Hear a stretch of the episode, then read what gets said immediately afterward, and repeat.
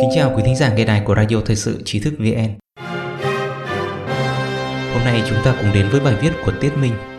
Bảy dấu hiệu cho thấy thời vận của ông Biden đã tận. Về tình hình bầu cử của Tổng thống Trump, tuần trước tôi có đôi chút lo lắng bởi điều tôi dự liệu đã xảy ra. Các tòa án quận dưới sự kiểm soát và ảnh hưởng của Đảng Dân Chủ quả nhiên rất lưu manh. Trong số đó, bang Pennsylvania ngạo mạn và đáng khinh nhất. Nhưng tuần này tôi tin rằng việc đảo ngược của Tổng thống Trump đã được ấn định bởi những dấu hiệu mới nhất cho thấy thế lực của ông Biden đã kết thúc.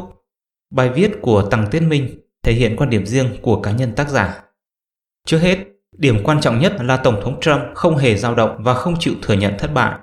Để đối phó với thực tế là các kênh truyền thông dòng chính tung tin giả về việc Trump đầu hàng. Gần đây, họ lại đoạn chương thủ nghĩa và thổi phồng cái gọi là một khi cử tri đoàn chọn Biden, Trump sẽ rời Nhà Trắng.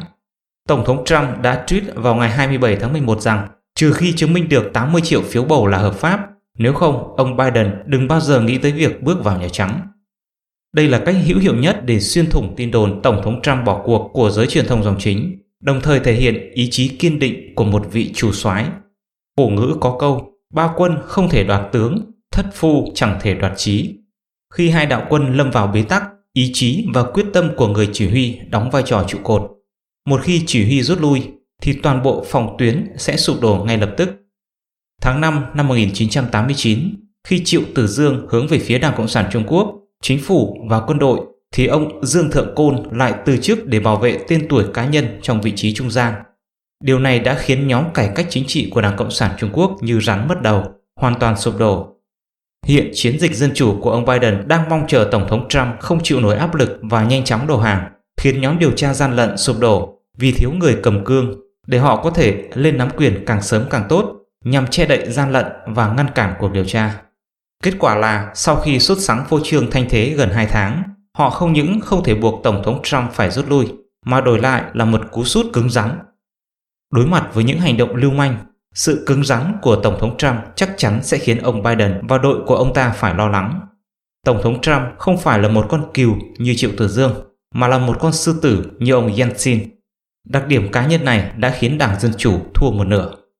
Thứ hai, đội của Tổng thống Trump đã đạt được tiến bộ đột phá trong việc lấy được chứng cứ. Bà Powell và Trung tướng Flynn, các luật sư quân sự, liên tiếp chỉ ra rằng vụ máy chủ Frankfurt với hệ điều hành của máy đọc phiếu để lại bằng chứng gian lận quy mô lớn thực sự có tồn tại và đã nằm trong tay của chiến dịch Trump. Về vấn đề này, luật sư Powell chỉ ám chỉ, còn Trung tướng Flynn lại nói thẳng.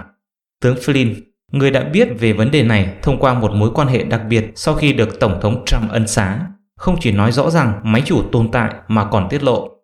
Trong quá trình chiếm lấy máy chủ từ căn cứ CIA ở thành phố Frankfurt, Đức, lính đặc nhiệm Mỹ đã giao tranh hỏa lực với đặc vụ CIA. Máy chủ đã bị lực lượng đặc nhiệm kiểm soát. Dữ liệu trong máy chủ không chỉ chứng minh sự gian lận của đội Biden mà còn chứng minh Tổng thống Trump đã giành chiến thắng trong cuộc tổng tuyển cử vào ngày 3 tháng 11. Tướng Flynn nói rõ vì máy chủ không tiện tiết lộ thêm chi tiết. Nói cách khác, Tổng thống Trump đã giành được chiến thắng chiến lược khi tịch thu các máy chủ ở thành phố Frankfurt. Thứ ba, sự kiện chiếm giữ máy chủ ở Frankfurt cũng phản ánh rằng Tổng thống Trump đã nhận được sự hỗ trợ của quân đội. Nắm được các lực lượng đặc nhiệm là điều vô cùng quan trọng bởi lực lượng đặc nhiệm Hoa Kỳ có thẩm quyền nội bộ. Do đó, Tổng thống Trump, người đã nắm được các lực lượng đặc nhiệm, không chỉ có thể đảm bảo an toàn cho chính mình mà còn có sức mạnh cứng rắn để không thừa nhận thất bại. Thứ tư, vào ngày 25 tháng 11, chiến dịch Trump đã vượt qua sự ngăn cản của Đảng Dân Chủ và tổ chức một phiên điều trần bầu cử thượng viện tại khách sạn Windham ở Gettysburg, Pennsylvania. Trong cuộc bầu cử của đội Tổng thống Trump, một lượng lớn bằng chứng gian lận được phơi bày qua truyền hình trực tiếp khiến người dân Mỹ bàng hoàng. Hai ngày sau, thứ Sáu, ngày 27 tháng 11, các nghị sĩ Đảng Cộng hòa từ bang Pennsylvania thông báo rằng họ đã soạn thảo một nghị quyết yêu cầu thống đốc và ngoại trưởng của tiểu bang này thu hồi kết quả bầu cử và chứng nhận trước đó của họ.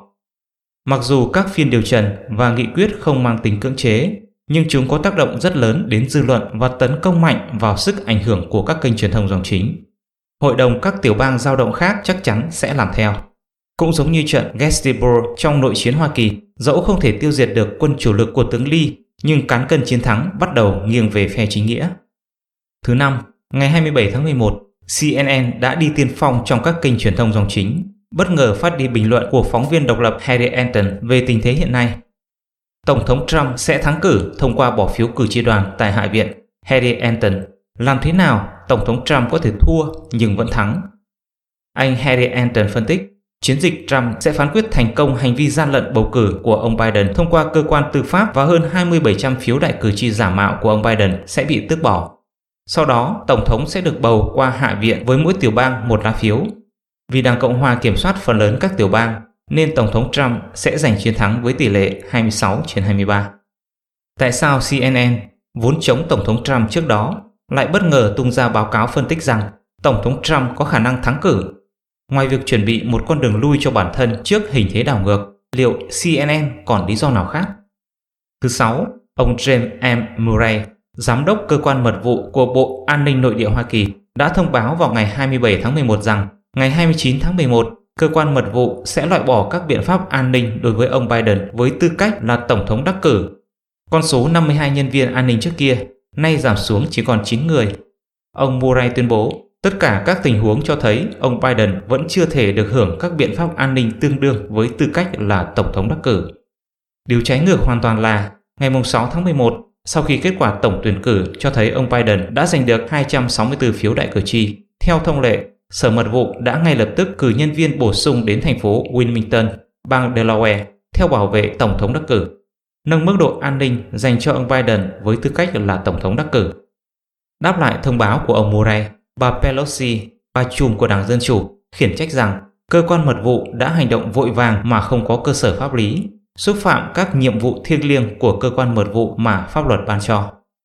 Thưa hỏi, nếu không phải là cảm nhận được hình thế đang đảo ngược, thì sao sở mật vụ có thể đột nhiên thay đổi như vậy? Thứ bảy, đã gần 2 tháng kể từ khi đắc cử, Phó Tổng thống đắc cử Harris vẫn chưa từ chức thượng nghị sĩ. Điều này trái ngược hẳn với việc Obama từ chức thượng nghị sĩ chỉ 10 ngày sau khi thắng cử vào năm 2008. Như chúng ta đã biết, người trong cuộc là người hiểu rõ nhất cũng giống như trong một kỳ thi, bản thân thí sinh mới là người hiểu rõ nhất mình đã thi như thế nào. Chẳng phải chính bản thân bà Harris cũng không chắc chắn và thiếu lòng tin vào chiến thắng của mình, nên mới lần nữa không muốn từ chức thượng nghị sĩ hay sao? Vì cuộc bầu cử năm 2020 của Hoa Kỳ có liên quan đến sự hưng vong của Đảng Cộng sản Trung Quốc, sự suy bại của Hoa Kỳ và thậm chí là toàn bộ tình hình toàn cầu, nên nó thật phi thường và xứng đáng với tên gọi là trận quyết chiến chính tả giống với cuộc tổng tuyển cử Hoa Kỳ năm 1948 liên quan đến việc chủ nghĩa cộng sản có thể trở nên hùng mạnh hay không. Ông Hồ Bình, người bất đồng chính kiến với Đảng Cộng sản Trung Quốc, nhẹ nhàng nói, dẫu ai đắc cử cũng không quan trọng, bởi đó đều là một chiến thắng của nền dân chủ. Cùng lắm thì 4 năm sau lại tái tranh cử. Tuy nhiên, nếu nhờ gian lận mà thắng cử, thì chắc chắn các vụ dối trá sẽ càng trở nên thuần thục và được bình thường hóa sau khi những kẻ gian lận lên nắm quyền. Đây liệu còn có là sự thắng lợi của nền dân chủ nữa hay không? Lẽ nào đây không phải là một thất bại sâu sắc của hệ thống dân chủ hay sao?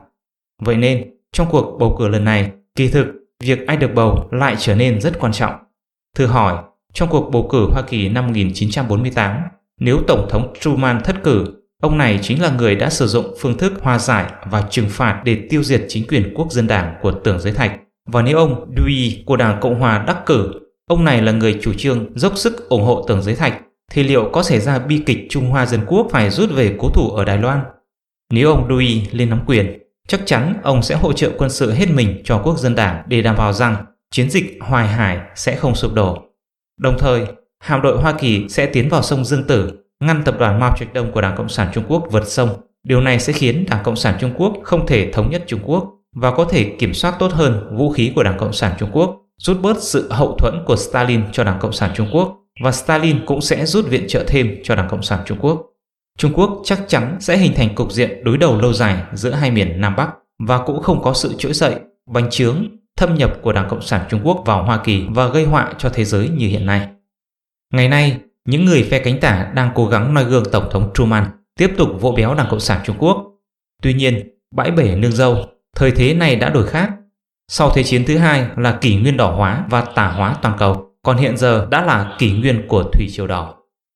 Vận số của Đảng Cộng sản Trung Quốc đã tận, còn vận quốc của Hoa Kỳ chưa suy vong. Trận chiến vượt quá giới hạn một cuộc bầu cử của ông Biden. Đảng Dân Chủ sẽ thất bại hoàn toàn. Hơn nữa, điều này cũng sẽ giáng một đòn nặng nề vào các thế lực đen tối của chính phủ ngầm đang toan tính thao túng Hoa Kỳ. Quý thính giả có thể truy cập vào trang web trí thức vn.org hoặc tải ứng dụng mobile trí thức vn để đọc được nhiều bài viết của chúng tôi hơn. Một lần nữa, xin cảm ơn quý vị đã đồng hành cùng trí thức vn. Đừng quên nhấn subscribe, đăng ký kênh của chúng tôi và để lại bình luận ở bên dưới. Xin chào và hẹn gặp lại.